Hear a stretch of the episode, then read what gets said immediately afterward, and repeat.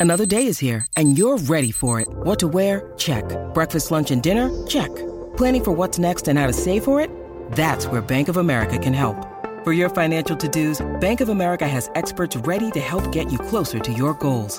Get started at one of our local financial centers or 24-7 in our mobile banking app. Find a location near you at bankofamerica.com slash talk to us. What would you like the power to do? Mobile banking requires downloading the app and is only available for select devices. Message and data rates may apply. Bank of America and a member FDIC. When you need mealtime inspiration, it's worth shopping Kroger, where you'll find over 30,000 mouthwatering choices that excite your inner foodie. And no matter what tasty choice you make, you'll enjoy our everyday low prices, plus extra ways to save, like digital coupons worth over $600 each week. You can also save up to $1 off per gallon at the pump with fuel points. More savings and more inspiring flavors make shopping Kroger worth it every time. Kroger, fresh for everyone. Fuel restrictions apply.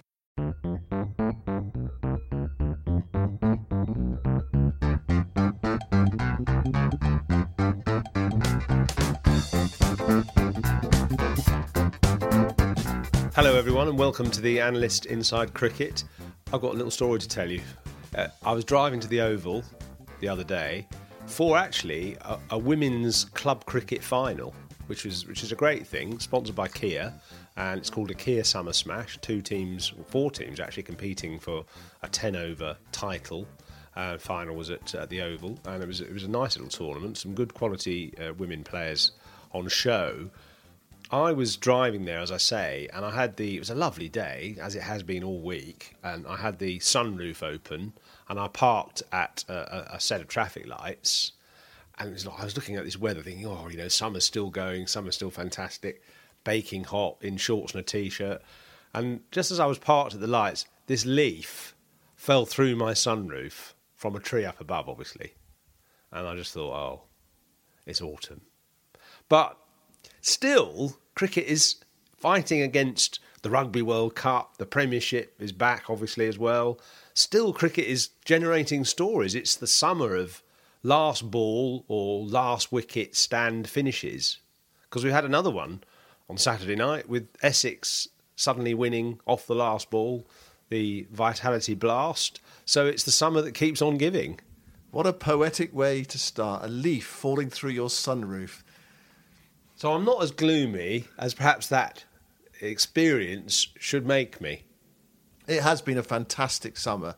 Probably the best summer of cricket I can ever remember. The, the drama, the excitement, the sustained drama, the sustained excitement, I think. I just hope that this week is not going to end with rain dominating yes. and Somerset denied the chance to have a go at Essex. Okay, if Essex go on and win the title, fair play to them. And they've managed to sneak in front. Perhaps that's not, not the right word. Sneak in front. Deserve to be in front going into the last round of matches. But what what what a way to finish the season it would be if it goes to Thursday and the last hour of Thursday, perhaps with both sides pushing for victory, or at least one side. In really, it needs to be Somerset, doesn't it? Because Essex um, are in pole position. Somerset pushing for victory going into the last hour on Thursday. That that would just about cap off what has been the, one of the great summers of cricket. Mm. And obviously Essex, if they win, um, it's a, it's a very good double for, for Essex to win the, the championship and the Vitality Blast because they, they are such divergent forms of the game now, aren't they? To to win a red ball and a white ball tournament in the same week, actually, and probably with I don't know, seven or eight of the same players is is would be really impressive. But you know, I sort of hope Somerset do do it just because they've been such a, a an amazingly resilient county, and you know they've they've been neglected in the hundred, and they've got all their fans and bloggers complaining about that uh, and, and endlessly. But you know, they, they do show a great deal of passion. Have you had more complaints from Somerset supporters than anyone else? Definitely. Anywhere else? Yeah, and in a way, I sort of sympathise because it is a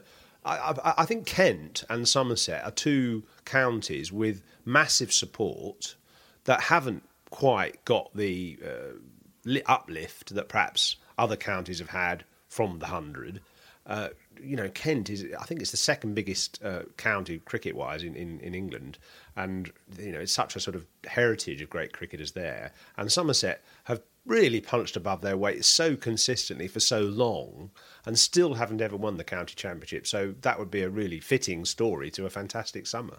Bear in mind, of course, that Somerset are also going for the double because they won the, the, the 50 over cup early in the season. So what, what you've got basically is, is undoubtedly the two best clubs or mm. best performing clubs going for the title in the last week of the season. Yeah, yeah, which, which is fantastic for the county game. And you know, everybody thinks that the cricket sort of season sort of ends with the last Test match, but really it's kicked on. And and although the Rugby World Cup is is obviously going to be excite- a very exciting tournament, lots of people watching it on terrestrial TV, of course, but still, cricket's just got that little extra bit of frisson of magic still to come, perhaps.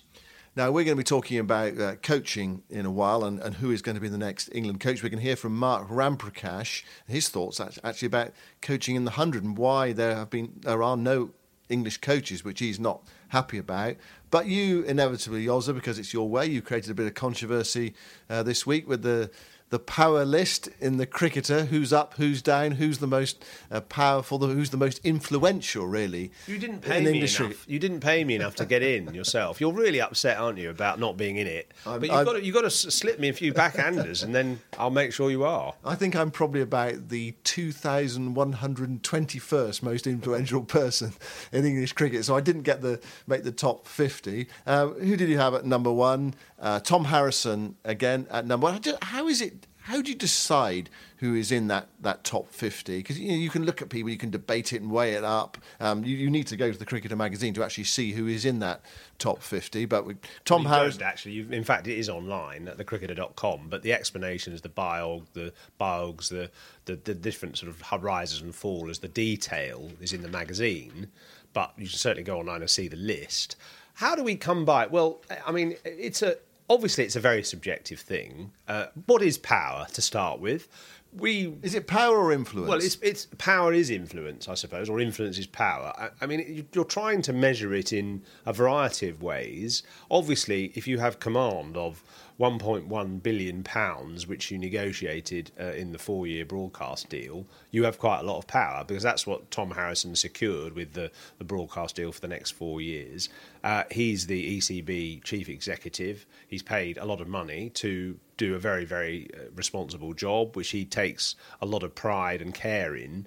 And uh, you know, he is top dog at the moment. And I don't think there's much argument about that. You know, obviously, what what you do have with these kind of debates or lists, you always have the perennial argument. The administrators say, well, we put the money and organise the game, so we're in charge. And the players say, without us, there isn't a mm. game. So it, it is a bit of a sort of cut and thrust about who has the real power. But I think, you know, to put the, the game on the table, on, on the pitch rather, uh, the, the administrators, as in Tom Harrison, is probably is the most important person. So it's a combination of importance, its influence, its reach, it's whether someone can sell something in their whether their image will create waves of interest in a particular product. Weight of opinion is is, is also a, a measure of power and how far-reaching that that opinion or that uh, authority they have reaches you have Ben Stokes at four, Eoin Morgan at five, Joe Root, the Test captain, at eight. I, mean, I know England have just won the World Cup, but in a, in a sense, is Eoin Morgan's influence going to wane? Uh, he, he's sort of at the pinnacle. What he achieved in some was the, sort of the pinnacle of his career, but he's perhaps moving towards the end of it. Joe Root is right in the thick of it. Uh, ben Stokes clearly is, is right in the thick. And Jofra Archer is a, is a new entry, but he's, he's sort of very low down. It seems to me that he is he is someone who is going to be on the rise in terms of his sort of influence as a player in the next uh, two three years. don't only blame me for this, by the way. it is a discussion between eight of us, four people from the magazine, and two or three other people invited. Uh, for this year, it included George Dobell, the ESPN cricket correspondent, and also Jarrod Kimber as well, who's a, a, a kind of a, a wide-ranging journalist who you know gets his fingers into a lot of little areas and, and, and is you know very interesting actually, and has a sort of slightly different view to to some of us. So we tried to have a collective uh, opinion about all these people and then come to a, a decision, some of them a bit of a compromise. With the players and where they are in the list, Ben Stokes clearly he's going to be sports personality of the year. He's got to be a shoe in for that, I would have thought, uh, unless something incredible happens in the Rugby World Cup or whatever in the next couple of weeks, and couple of months. Uh, Stokes' impact on this summer is has been the greatest of all the players uh, that we've mentioned. And so, therefore, he's slightly ahead of Eoin Morgan. If you wanted to advertise a product at the moment, let's say you want to sell beard trimmers, for, for, for instance, if you're a, a representative of Gillette, you know, what cricketer would you go to to sell beard trimmers? Well, it would probably be Ben Stokes, wouldn't it? It wouldn't, or, or protein bars or something like that. You know, M- Morgan is is more. He's a figurehead, but he probably isn't going to sell the game or you know when you look at kids in the street who do they want to be? They probably want to be ben stokes most of all. Maybe Eoin morgan a, a, a bit. Joe root yeah potentially. We're trying to measure these players influence in the community. And for this year we decided that ben stokes is the highest has the highest influence. I noticed that uh, Richard Gould, the chief executive of Surrey, is up at, at number 12, which I think might surprise a few people. Chief, chief executive of one of the counties.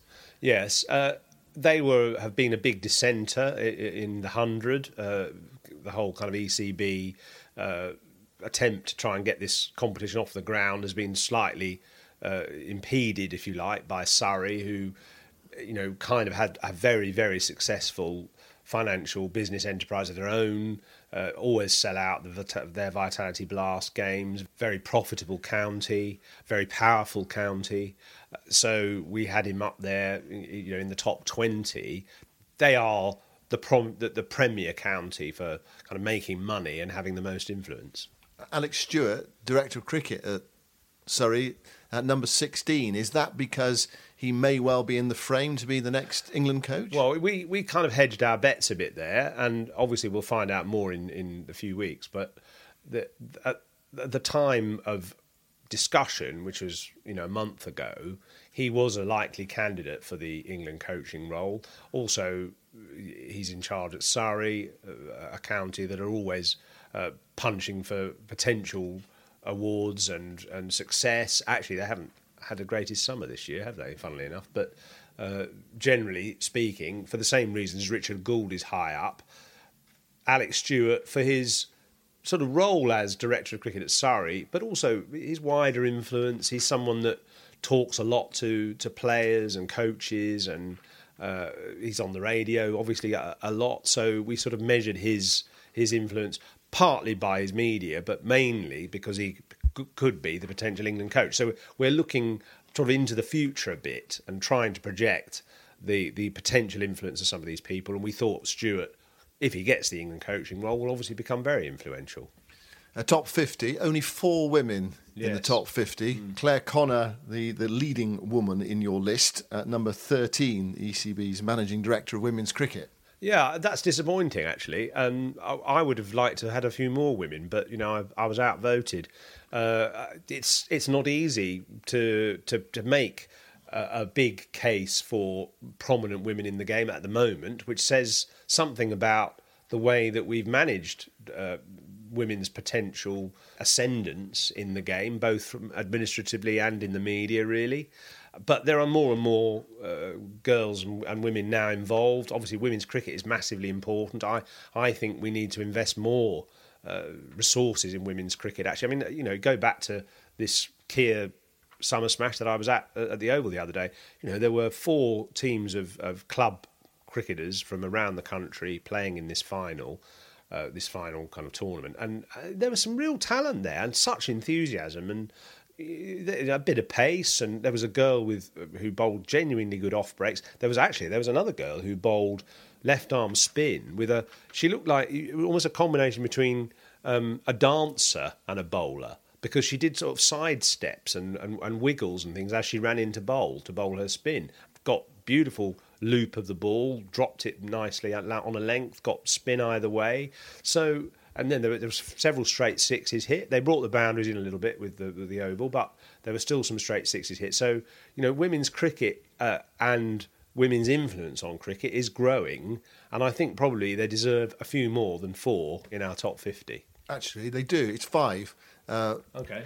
It's he- Heather, one, yeah, Heather Knight, uh, Lisa Pursehouse, who's the chief executive at Nottinghamshire, Arti Dabas, who's the ICC's head of media rights, broadcast and digital, and Isa Guha, commentator in at number 49 to add to Clare Connor. I noticed number two, Ashley Giles, the managing director of, of England Cricket. He's got some, well, he's been speaking over the last few days. He's got some, well, one very big decision to make in the next uh, few weeks. We talked about Alex Stewart being a potential England coach. He he might be in the frame. There are lots of others, lots of overseas coaches in the frame.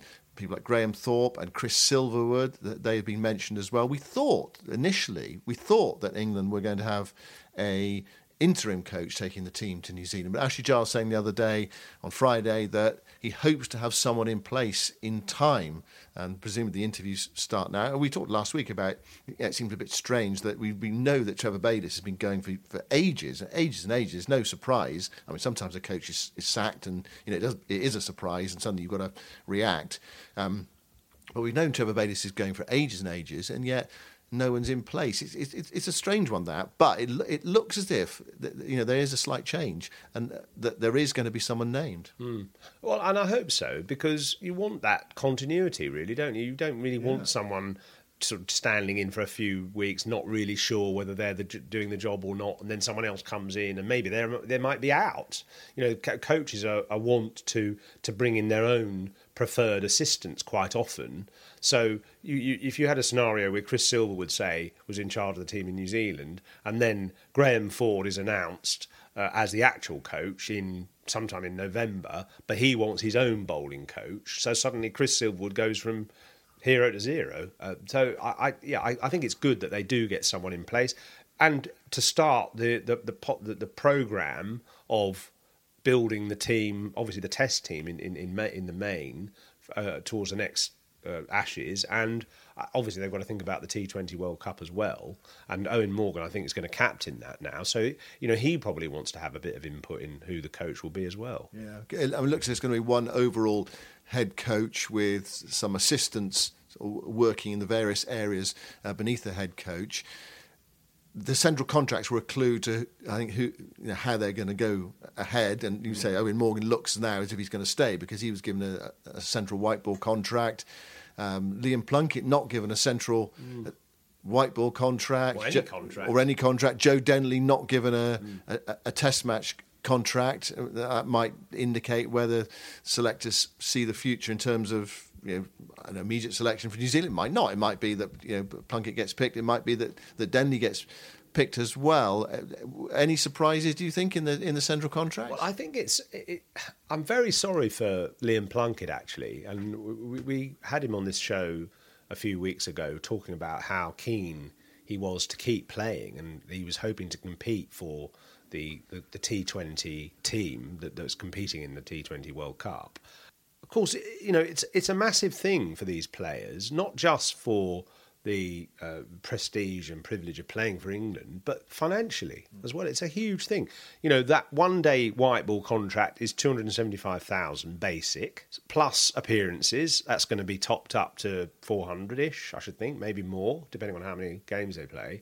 And the test contract is over six hundred thousand. So it's a huge amount of money suddenly, Liam Plunkett, having not been awarded a white ball contract, he's looking at a deficit of 300,000 in his salary.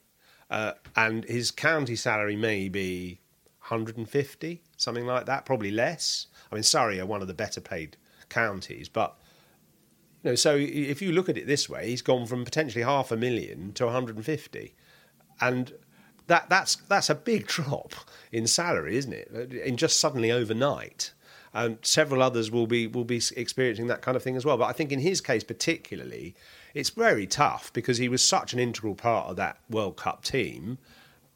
Seven matches, 11 wickets, third most economical bowler. Basically, when Liam Plunkett played, England won. That, that's how it seemed. I think he took 57 wickets over four years in the middle overs, which are the sort of overs where no one really wants to bowl very much because it's a sort of thankless task. It's the donkey work. And he's kept himself very fit. He's got interesting things to say about the art of, of bowling in that period as well. And oh, I know he's 33, 34. He's 34. So, yeah. I mean, he's 35 next, next spring. So, World T20, I mean is he viable world 20 he's, i mean he's more of a 50 overs bowler isn't he so if you're yeah. looking at, if you're looking ahead to the next world cup he, he, yeah, he's not going to be there. Realistically, he's just not going to be there, is no, it? The so I suppose what I'm really saying is it's a very harsh thing to have to accept. Yeah. But maybe there should be some way, maybe there is some some system of parachute payments. Yeah. You know, a bit like when a team gets relegated out of the Premier League, they get a sort of cushioning fee to kind of soften the blow maybe that's what he deserves. Yeah, it's brutal, isn't it? I mean, you, you, win the World Cup, and then a couple of months later, you don't you don't get your central contract. I mean, it, it, you're right. It is it is a a really tough decision. I suppose you know the people at the top are, are paid to take those tough decisions, and sport we all know it is you know is is a brutal thing. I mean, you you you'll have experienced that during your career. You've seen players who are you know in out. That's it. You know, decision taken on their careers, for example. You know, and that creates resentments. Obviously, it does, and I, you know, in all walks of life, people experience that. It it does seem particularly harsh in his case, and it, and it also shows, doesn't it, that uh, just as the 2005 Ashes winning team never played together again, mm. neither will this 2019 World Cup winning team. They'll never play together again either. Yeah, probably not. Uh, the next one day international is in South Africa in February. They don't play any one day internationals in New Zealand, and they play three and three in South Africa. Yeah, so that, and the fact that Plunkett has been uh, omitted from the, the, the white ball central contract suggests they're not going to pick him for 50 over cricket again, unless he does something absolutely sensational. But where will he do that? Because there's not much cricket for him to play between now and then. One other thing that's uh, emerged from Ashley Giles's media briefing on Friday is that Joe Root looks if he's going to go back to number four, bat at number four for England. I was never very convinced when I was told. Uh, uh, person who told me insisted that Joe Root was very happy to bat at number three this summer and actually asked to bat at number three this summer. Well, he may have done because he may have just sort of say, right, okay, this is what's best for the team. But clearly, we all know, everyone, it's one of the worst kept secrets that Joe Root prefers to bat at number four for England and, he, and he's going back there. The only problem with that England need a number three now. well, the, the obvious answer to that is Joe Denley because he's he's going to end up batting in probably every position from one to six. Uh, three, he's done a little bit of. It's like snakes and ladders, isn't it, with Joe Denley? it is, but I'm sure he's capable of doing it, and it's it's a great great opportunity to blood another opener. Or you know, Dominic Sibley's been talked about. Uh, a guy who's got a thousand runs this year for Warwickshire. Ashley Giles actually hired him for uh, Warwickshire from Surrey, sort of poached him from Surrey a couple of years ago when he was director of cricket at Warwickshire. So he will obviously be, be a big fan.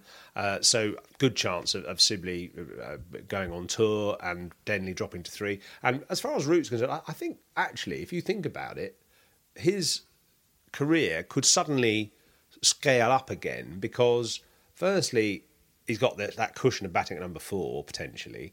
Also, the new sort of strategy for the coach, the head coach, is going to be, I think, to give them a bit more responsibility. Trevor Bayliss is very laid back, sort of sit in the background and let the others get on with it. Probably put a bit of extra pressure on Root as captain, but I think the new regime, the new coach, is going to have a little bit more hands-on control, and that might just take the pressure off Root, and so you know the burden will be lifted a bit, and he's be able to actually bat as he can.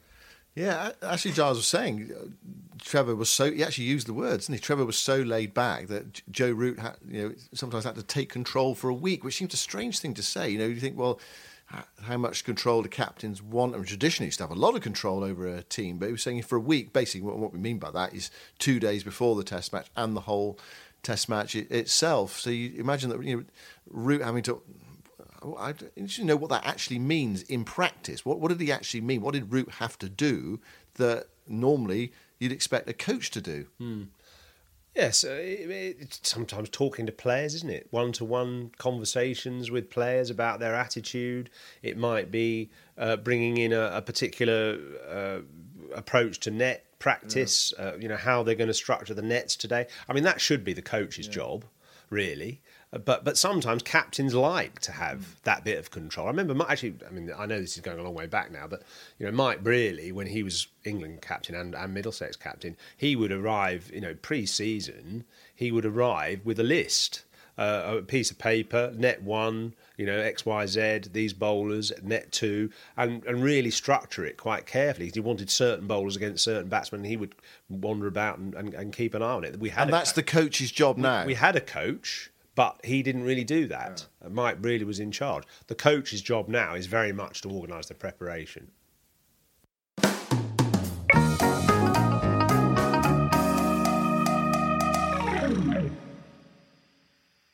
Well, we're going to continue with the theme of coaching now because well, we're going to hear from Mark Ramprakash in- in just a moment, the former England uh, batting coach who is, is on the lookout for more coaching roles. One of them, though, is not going to be as a head coach in the 100. All the 100 t- uh, coaches have been named now. The head coaches have been named now. There's some uh, you know, assistant roles ar- around that have been filled as well. And we've, we've talked about this before the fact that all eight are going to be uh, non English. And that is something that Mark Ramprakash has questioned. I think we've missed a real opportunity to uh, help. I mean, if you if we go back to the time when the IPL came along and ECB went in- a different direction with a, an American called Stanford, um, that decision uh, has had ramifications, and I think we're still seeing those ramifications because uh, English players and coaches were not involved in IPL. And although that's changed to some extent, um, those city based teams, when they've come to look upon coaches, um, predictably they have gone with coaches who have been involved in the IPL and who have had international T20 experience. So, to, so to, that that is fair enough. It's a legitimate sort of point of view and probably a safe pair of hands, if you like. Um, but I think that the, the governing bodies missed an opportunity there to really give English coaches a leg up. And if they don't, how do English coaches get that experience? How do they break in to the T20 franchise competitions around the world? Um, where are their opportunities going to come? And in turn, you know, that can really help promote other English support staff and players, of course, in these global tournaments. I think my my feeling is that there is a that English coaches are being underestimated, um, and sometimes what you see in front of you regularly you take for granted, and that's how I feel with with what's happened in this competition. If if your um, experience is not recognised in your home country, um, I, I think that that's very disappointing. And, and I think it's important to mention here people like David Ripley, who've had success with Northants. Now, I know he's involved uh, with, I think, North London. with London with Spirit, Shane- yeah. Shane Warne Yeah. Which I think is great, but there's absolutely no reason why he couldn't head that up. I mean, he's done an amazing job with Northants to win T20 um, with limited resources. Um, I mean, there are other good coaches. Clearly, Anthony McGrath is doing a good job with um, Essex. with Essex, and he was working under Chris Silverwood, who Chris Silverwood is obviously now in the England setup and has um, has gone on to become a very strong candidate for, for head coach of England. Um, there are people around. Is it a case that you found that these head coaches, sort of quite well-known names, tend to, when they're appointing their deputies or assistants, tend to go with people they know, and that again seems to preclude English coaches. Well, this is this is where I, I think it's a great question. and I think it's it's uh, you know so for example, Trevor Bayliss has walked into a job at uh, Sunrisers Hyderabad, and who's he appointed? Brad Haddin as his assistant. So there's a very strong indication of you know how you the status quo is there, and then how do you break into that? And and so within the hundred, I mean, I'm pleased to see that people like Glen Chapple and Mark Chilton are assistants at, in Manchester, and, and obviously David Ripley here. Um, I, I don't know the other appointments and who else is involved, but, and, and hopefully they will gain experience. And of course, these contracts are for only one year, and maybe they will emerge as strong candidates for head coaches, and we may see something different uh, in two or three years' time. I don't know that ECB have uh, deliberately done it that way. Th- maybe they are they are thinking uh, that that may happen organically. Um, but um, nevertheless, I think with the launch of this new tournament, I, I, think it's well, I think it's quite extraordinary that all eight are overseas. Mark Ramprakash, of course, is a, a freelance coach now, essentially after Ashley Giles, number two on our power list, decided that he was surplus to requirements and he wanted to move on and, and get some new people in or, or replace him with, with Graham Thorpe. So it's it's difficult being a freelance coach if you haven't had any head coach roles. And actually, I, I said to, to Mark after we chatted about this, um, it reminds me, funnily enough, of my father. And this is a long time ago now, but uh, he was an actor all his life, and you couldn't get an acting job unless you had an equity card. But to get an equity card, you needed an acting job. You needed to do a professional job in a theatre, be an actor, in other words. So it was it was an impossible circle to sort of penetrate, really. So I mean, how I don't know how they did it. I, I guess sometimes they just had to work as an amateur in a professional performance, like an extra or something, and eventually they got their equity card, and then they could uh, go and audition for professional jobs. So, what are you saying about the coaching roles? It, it, it's, it's, hard to to make that step up to be a head coach because you, you, sort of got to show yourself as a head coach to start with, and it's it, it's very hard to get those roles in the first place. I, I wonder if it, this applies to sort of headmasters or, or anything actually as well. Maybe I don't know, but uh, what what Mark said quite well there was that the experience of being an assistant coach for England gave you the opportunity to throw your opinions in, ideas in, as if you were a head coach. So Paul Farbrace encouraged the, the, the coaches, the assistant coaches, to become or think like head coaches. So that's great. They've, they've, they've had that input but they haven't got that credibility or that sort of stamp on their CV to say they've actually done it. So, so until uh, a franchise tournament sort of t- slightly takes a, a, bit of a risk and goes for one of these guys who hasn't done a head coaching role before, there's no way forward for them, which is which is, seems a, a real shame. And it, it does seem I completely agree with Mark that the they are missing an opportunity in the hundred to to really uh, celebrate and uh, explore and encourage English coaches. Yeah. It was explained to me how this has come about. One reason could be this: is this idea of potential, well, it's not quite conflict of interest, but you, if, you let me tell the story, then you can you see what I'm trying to say. With the hundred, a sort of couple of counties are coming together. One of the issues is employing an English head coach, especially one who's already in situ in a county, to then go straight into the franchise and, and, and take it over is that you, you've got this conflict of interest because a couple of counties are coming together to form one franchise team. So if you have uh, you have to select two icon players. So if you say go for both icon players from your county, then someone from the other county will say, hold on a second, well, that, that's just favouritism. If you go for one icon player for another county and one from your county, then there are players within your own team saying, "Hold on a second, why he why has he been chosen over me? Is he? Do you think he's better than me?" So you have those sort of internal problems.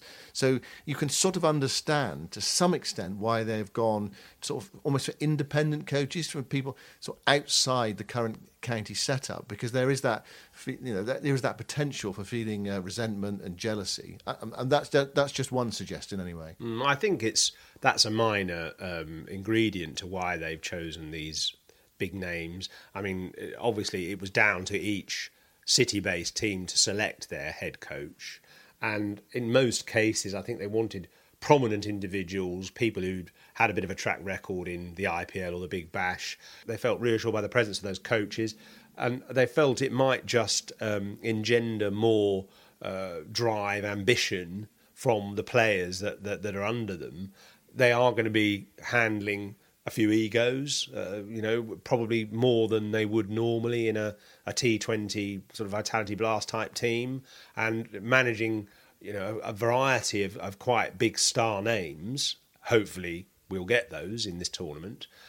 It does require a bit of uh, kind of authority and, and experience, which I, I, would say that someone like Mark Ramprakash isn't quite ready for yet. Uh, but I would like to see somebody like that thrown in as an assistant coach and to take over in a year's time. And hopefully that'll happen because most of these appointments of the head coaches of the 100 are just for one year. The, the eight names Stephen Fleming, Simon Katich, Darren Lehmann, Tom Moody, Shane Warne, Gary Kirsten, uh, Mahela Jayawardene, and Andrew McDonald. Okay, they are the eight. Who who who could replace them? Who, who, what, which English coaches would you like to see run a franchise or, or run one of these city-based teams? There's quite a few, but uh, from for, an immediate response to that would be David Ripley at Northants, who's done a, a brilliant job at Northants on very scarce resources. Uh, someone like Anthony McGrath at Essex. Uh, is outstanding. Um, look at them; they've, they've, they've won the championship last year. They could win the championship again this year. They've won the Vitality Blast. So he's been excellent. I mean, Peter Moores, you know, a, a, guy who's been an international coach, obviously, but managed England. So those three for a start, and, and there are plenty of others. Is it that the English game doesn't trust its coaches enough? You look at the national team, uh, whole succession of, of overseas coaches Duncan Fletcher, Andy Flower, Trevor Bayliss, and Peter Moores had a, a couple of goes in between. Yeah, you're, you're absolutely right. I, I, don't know why it is. It seems odd. And I know that there's some people uh, around the place. I mean, Andy Flower you know, is another one. You know, he's not English, obviously, but he sort of feels as if he is English in a way because he's been here for so long and he coached England as well. Someone like that should be coaching one of the hundred teams. Uh, you know, he's got so much authority, knowledge of the game, passion for it as well, uh, so much credibility. Uh, there, there, does seem to be this reluctance to, to see English coaches. I, I, don't really know why, actually. Until it seems as if until they uh, venture into the, the, the, sort of glamorous waters of the IPL and the Big Bash, they don't they don't get a kind of international rating, which is which is a, a bit ridiculous. Well, the season's drawing to a close. Still uh, plenty to talk about. The championship to be decided. England squads for New Zealand to be selected as well. They'll be with us uh, very shortly. Those squads. So on we go and on we go. We'll speak to you very soon. Goodbye for now. Yeah, and we'd like to hear from you. Please give us a review on this podcast. It's always great to hear your views. Thanks for listening.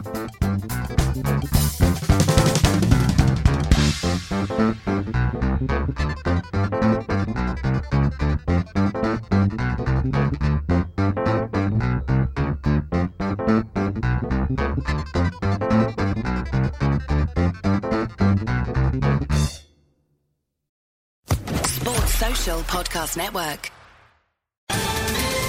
Ohio, ready for some quick mental health facts? Let's go. Nearly 2 million Ohioans live with a mental health condition. In the U.S., more than 50% of people will be diagnosed with a mental illness in their lifetime. Depression is a leading cause of disability worldwide. So, why are some of us still stigmatizing people living with a mental health condition when we know all of this? Let's listen to the facts and beat the stigma. Ohio, challenge what you know about mental health at beatthestigma.org.